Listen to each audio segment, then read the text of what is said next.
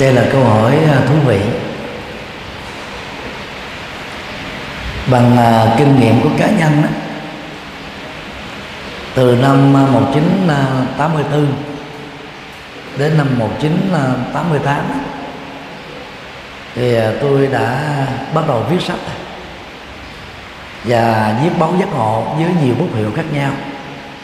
À, thích di tâm thích nhật tệ rồi à, tồi tà hiển chánh à, từ nhật thích à, thích nhật từ vân vân.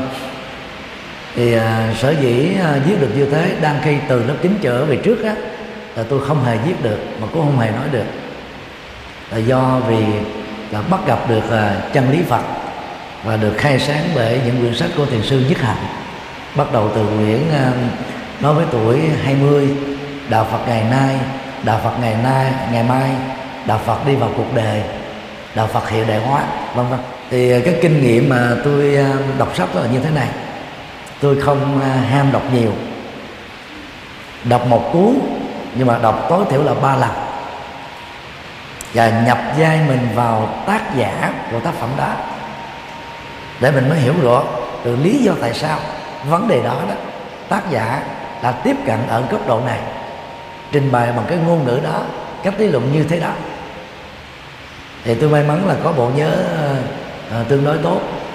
Cho nên khi đọc ba lần cái tác phẩm à, nói với tuổi 20 đó thì lúc đó đó tôi lý luận y hệt như cái quyển sách đó. Và khi nói chuyện đó tôi trích dẫn được cái nguyên nhân của quyển sách đó mà không cần phải có quyển sách ở trước mặt.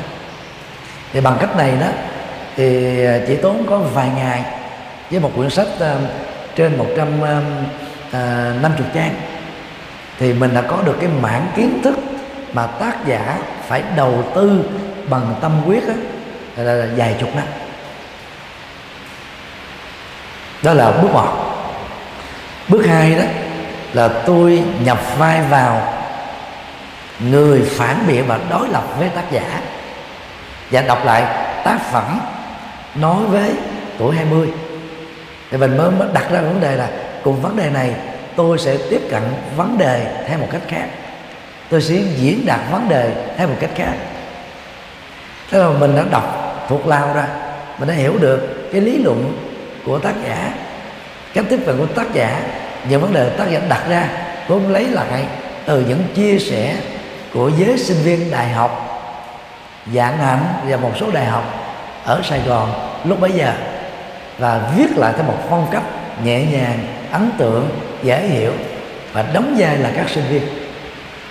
Và khi mà mình đóng vai là người phản biện lại các quan điểm đó, đó thì tự động chúng ta sẽ nảy sinh ra được các ý tưởng mới.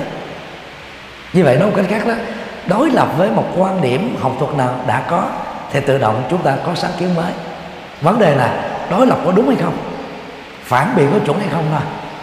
Còn nguyên tắc á, khi người ta nói a mình nói phi a là mình có sáng tạo khi ta nói bê, mình nói chẳng phải bê, là mình có điểm khác.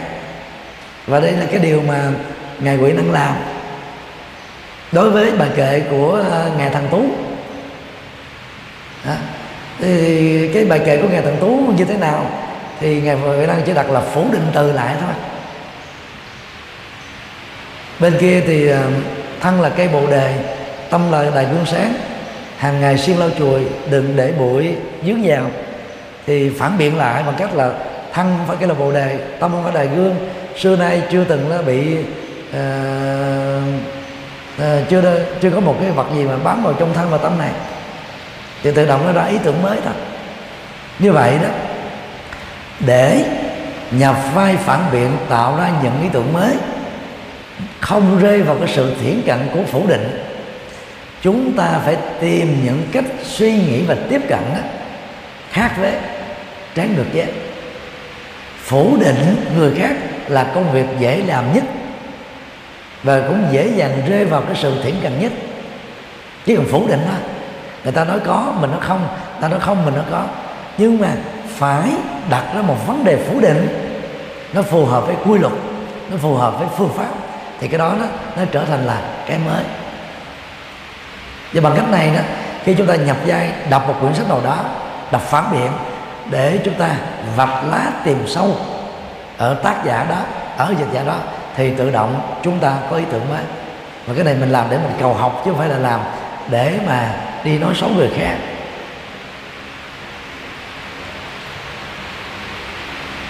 Bước ba, khi chúng ta đã có thói quen đọc với tư cách là tác giả, đọc với tư cách là người phản biện tác giả, thì chúng ta có thể hòa nhập hai cái động tác này vào trong cùng một cái cái cái thời điểm chúng ta đọc. Và bằng cách đó đó là lần đọc đầu tiên một tác phẩm mới. Sau khi đã có cái kinh nghiệm đi bước một, bước hai, bước ba, thì chúng ta sẽ nhận diện ra rất rõ tác phẩm này chuẩn với Phật học bao nhiêu phần trăm, chuẩn với cái cái học thuyết triết học hay là tôn giáo học bao nhiêu phần trăm. Nếu nó yếu kém, nó sai là nó sai ở phương diện nào chúng ta có thể đánh giá được hết. Có thể là mình trình bày chưa được hay, thuyết trình nó chưa được ấn tượng, nhưng mà ít ra chúng ta có thể đánh giá được cái cái chiều sâu của tác giả, đóng góp của tác giả những giới hạn của tác giả và những cái mà chúng ta có thể bổ sung vào được, thêm vào được để tạo ra những đóng góp mới cho bản thân mình. Cái đó thì tôi tầm gọi là ba thái độ đọc. Đọc nhập giai tác giả, đọc phản biện tác giả bạn đọc với một cái tinh thần khách quan. Cái nào hay thì phải học, thừa nhận. Cái nào dở đó thì chúng ta cũng phải thừa nhận để điều chỉnh. Và bằng kinh nghiệm đó đó, là khi đọc một tác phẩm, các huynh đệ hãy ghi chép ra hai nội dung chính thôi. Thứ nhất là những câu phát ngôn quá hay. Mà nếu mình là tác giả để nói câu nói đó, viết câu nói đó, chúng ta làm không được. Thì cái đó nó trở thành là một minh chứng để chúng ta trích dẫn trong các bài viết nghiên cứu, chuyên đề hay là những bài viết mang tính ứng dụng. Thứ hai đó là chúng ta trích ra những câu dở nhất, những câu bị sai nhất. Để nhận thức và điều chỉnh đó thì chúng ta có điều đúng, nội dung đúng, đóng góp đúng. Thì bằng cách này đó, đọc số một tác phẩm nào, chúng ta có dữ liệu của tác phẩm đó để sử dụng cho những buổi giảng, cho những buổi dạy là cho những bài viết nghiên cứu. Không có khó gì. Trong thời kỹ thuật số này đó phần lớn à, các huynh đệ đều có à, laptop desktop rồi à, máy tính bảng rồi à, iphone.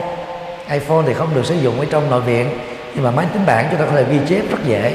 Nó có một cái phần mềm ghi chú và nó ghi lại cái ngày cái tựa đề. Sau đó chúng ta chuyển nó vô email hoặc là lên iCloud để giữ nó một cách vĩnh hằng ở trên mạng miễn phí. Và có thể truy cập bất cứ lúc nào khi có đường truyền internet. Chúng ta thuận lợi hơn à, là các thế hệ đi trước chúng ta khoảng hai chục năm trở về trước. Và bằng cách này đó là chúng ta sẽ trở thành là người có rất nhiều các dữ liệu nghiên cứu và sử dụng về sau. Thì đó là về cách đọc. Còn về à, nội dung là đọc cái gì đó thì tôi xin đề nghị thế này trước nhất, chúng ta cần phải đọc theo nền tảng từ thấp đến cao. Và trong Phật học đó là cần phải đọc tối thiểu kinh trung bộ, kinh trường bộ và tương đương bộ kinh. Vì tăng chi nó quá đơn giản. Thì là ba bộ kinh này, trong tổng số năm bộ Nikaya đó, đã gồm thâu toàn bộ những nền minh triết quan trọng nhất của Đức Phật bao gồm thế giới quan, nhân sinh quan, xã hội quan, đạo đức quan, tu tập quan và giải thoát quan. Và cũng đọc với tinh thần ghi chú.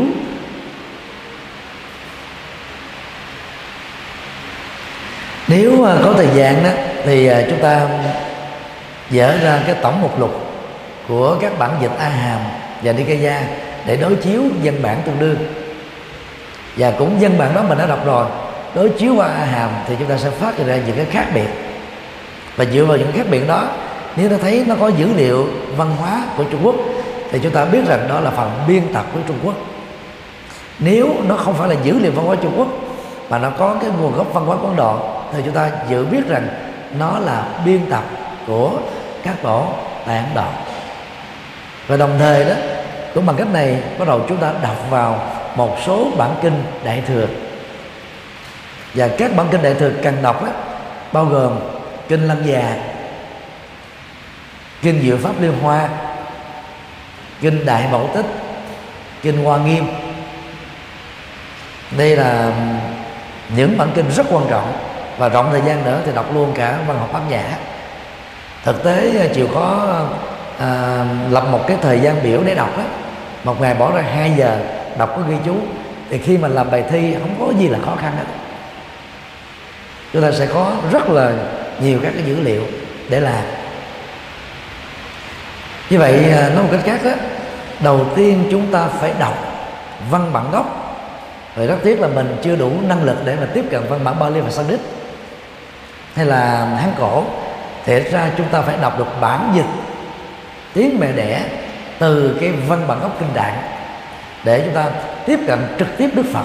Chứ không thông qua, không bị lệ thuộc vào các lăng kính lý giải của các bậc tổ sư đi trước. Có thể nghe cái câu này mà mình thấy không hề lòng. Nhưng mà về học thuật á, chúng ta đừng đừng có bao giờ đặt cái cách tiếp cận của các tổ sư đi trước giờ là tổ sư nào, là chân lý tuyệt đối. Chân lý đức phật là tuyệt đối, nhưng mà các tổ sư tiếp cận đều có giới hạn. Vậy bằng cách đó đó, chúng ta mới dám mạnh dạng nhìn thấy được những cái giới hạn à, của các tổ sư đi trước. Và bên cạnh đó là những cái đóng góp to lớn của các ngài mà chúng ta cần học và phát huy. Bằng không á chúng ta sẽ đi trên một cái lối mòn. Xưa bài nay làm xưa nói sao chúng ta truyền bá vậy. Ta học được cái gì chúng ta nói y hình như cái đó thôi. Không dám nói khác. Không dám đặt vấn đề. Thứ hai là đọc những sách triết học xã hội học đạo đức học tâm lý học và một số nền học mà chúng ta quan tâm. Trong một, một lĩnh vực á, chỉ cần đọc hai tác phẩm hay nhất mang tính dẫn nhập chúng ta sẽ hiểu rõ các vấn đề ở trong cái môn học đó là cái gì. Và để có được cái kiến thức chuẩn về các môn học này đó thì đến các cái khoa nơi các trường đại học đang dạy thì chúng ta biết là à, cái môn mà dẫn nhập ờ, triết học phương đông dẫn nhập triết học phương tây dẫn nhập tâm lý học dẫn nhập xã hội học dẫn nhập đạo đức học dẫn nhập về môi trường vân vân. Thì thường người ta đều lấy những sách chuẩn cả. Không có thời gian thì đọc tối thiểu là một quyển. Có thời gian thì đọc hai quyển. Chúng ta sẽ có một cái kiến thức rất rộng về các lĩnh vực có liên hệ đến Phật học và sử dụng chúng à, bao gồm nội dung và phương pháp để minh họa cho Phật học, thì chúng ta sẽ trở thành là cái người gọi là có kiến thức đa ngành, rất là nhanh. Nên trong thời gian à, năm à, 95 đến 97 khi đang làm mà thạc sĩ à, triết học đó, thì tôi vào trong thư viện của đọc Đại Ly photo không là 500 quyển sách hay nhất về các lĩnh vực. Và về nhà là đọc thêm thôi rồi dành dụm tiền rồi khi về Việt Nam là mang theo mấy ngàn quyển sách về các lĩnh vực được xuất bản ở tại Ấn Độ và xuất bản ở nước ngoài và có lưu hành ở tại Ấn Độ. Cho nên ờ, vào cái thời điểm năm 1997 98 đấy khi các tăng ni bắt đầu làm à, à, cái cái đề cương của luận án tiến sĩ đó thì à, tôi giúp và khá nhiều các tăng ni. Là điều chỉnh cái khung sườn chương rồi cách dẫn nhập cách phản biện vân vân. Vì sắp vào thời điểm đó tại Ấn Độ trong cộng đồng tu sĩ Việt Nam à, tôi là người mua nhiều nhất và photo nhiều nhất ta. À, đọc nhiều nhất thì mình không dám nói. Nhưng mà nhờ mình có nhiều cái tác phẩm như thế cho nên là các tăng ni làm lĩnh vực nào đến nhờ thì trong vòng vài phút thôi tôi có thể cung cấp là 10 tác phẩm. Nó vanh vách tựa đề và tác giả nhà xuất bản nào để cho các vị đó hoặc là vào thư viện, hoặc là mua ở tiệm sách. Còn nếu ai không có tiền đó, thì tôi cho mượn lưu sách. Và nhờ mình chịu khó đọc nhiều và có ghi chú, không có bộ nhớ nào mà tốt được như là máy vi tính. Mà máy vi tính cũng bị sự cố, đôi lúc là nó xóa sạch trên bị virus. Lâu lâu cái đầu mình bị virus của tham sân si, nó làm cho mình bị ức chế ký ức, quên hết. Cho nên à, phải ghi chú và bằng cái cách mà mà mình tham khảo các cái ngành khoa học xã hội nhân văn đó, thì chúng ta sẽ có một kiến thức rộng, nhờ đó chúng ta đào sâu vào Phật học tốt hơn. Thì à, rất mong các huynh đệ đó lấy Phật học làm chuẩn. Và khi mình vững Phật học rồi đó, bắt đầu đi vào các ngành học khác, chúng ta thấy nó dễ như là ăn cơm và ở à, chương trình cử nhân Phật học tại học viện Phật Việt Nam thành phố Hồ Chí Minh đó thì à, chúng ta có học môn à, à uh, dẫn nhập triết học Phật giáo. Chúng ta có học môn à, Phật học khái luận. Chúng ta có học à, môn à, à thiền học ứng dụng. Chúng ta có học à, môn à, lịch sử à, Phật giáo Ấn Độ. Thì đó là những cái kiến thức nền để giúp cho mình đó là hiểu sâu và vững về Phật pháp thì những vấn đề Phật học giờ là nguyên thủy đại thừa nó chỉ xoay quanh á 15 vấn đề chính thôi. Đó là à, tứ thánh đế rồi duyên khể vô ngã vô thường à, nhân quả tái sanh à, luân hồi niết bàn rồi à, à, tứ nhiếp pháp vân vân à, sáu ba la mật hay là những phần mà phát triển thêm của đại thừa. Đọc đó là hàng trăm quyển kinh từ Bali A Hàm đến đại thừa cũng xoay quanh những phần đó dưới góc độ đầu sâu hay là đi vào chuyên môn thôi. Cho nên đó là khi mà mình đọc những cái văn bản gốc mà có ghi chú đó thì sau này khi mình đọc vào đại thừa mình sẽ thấy là à, nó có những khác biệt. Và khác biệt đó là cái gì? Chúng ta tự nhận xét được tự đánh giá được không có khó khăn. Cho nên phải tập ghi chú. Cách để ghi chú tác phẩm cho nó nhanh đó thì quý vị có thể làm như thế này. Là tựa đề một tác phẩm, chúng ta bỏ giới từ, liên từ mạo từ đi. Đối với sách tiếng anh và sách tiếng việt. Và giữ lại những cái thực từ thôi. Tức là danh từ, động từ, trạng ngữ, tính từ. Và lấy cái chữ cái đầu của những cái từ đó. Ghép lại thì chúng ta có cái từ vắn tắt của tác phẩm ví dụ như là quý vị có cái quyển à, đức phật và phật pháp chứ và đây đó đó là là liên từ bỏ đi đó là là hư từ không cần giữ. Đức phật là viết tắt là d b phở. Phật pháp đó là viết tắt là b phở b phở. Như vậy đức phật phật pháp thì cho viết thành bốn chữ cái d b phở b phở b phở. Phết hay là hai chấm số trang thì chúng ta biết rằng là à, cái đoạn mà mình đang trích dẫn đó nó nằm ở trong số trang đó của quyển Đức Phật Phật Phật Pháp. Và tác giả đó là Narada. Bản dịch đó là Phạm Kim Khánh. Mình đâu cần phải ghi dạy dòng nó làm gì. Thì chúng ta có một cái danh mục, bản viết tắt đối chiếu. Ký tự viết tắt rồi đến tên tác giả tác phẩm nơi xuất bản, nhà xuất bản, năm xuất bản. Rồi ấn bản đó là thứ mấy. Thì bằng cách này đó, khi mình ghi chú cái gì đó, mình chỉ ghi những cái ký tự. Đó là tóm tắt thôi.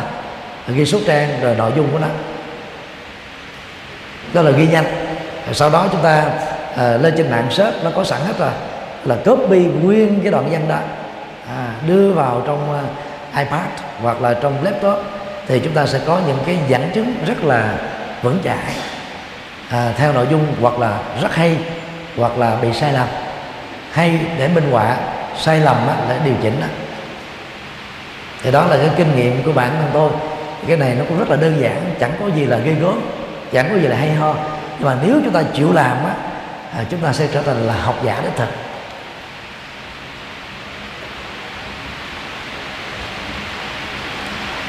Năm à, 86 đó thì tôi viết một tác phẩm đầu tiên đó là bài thi đó.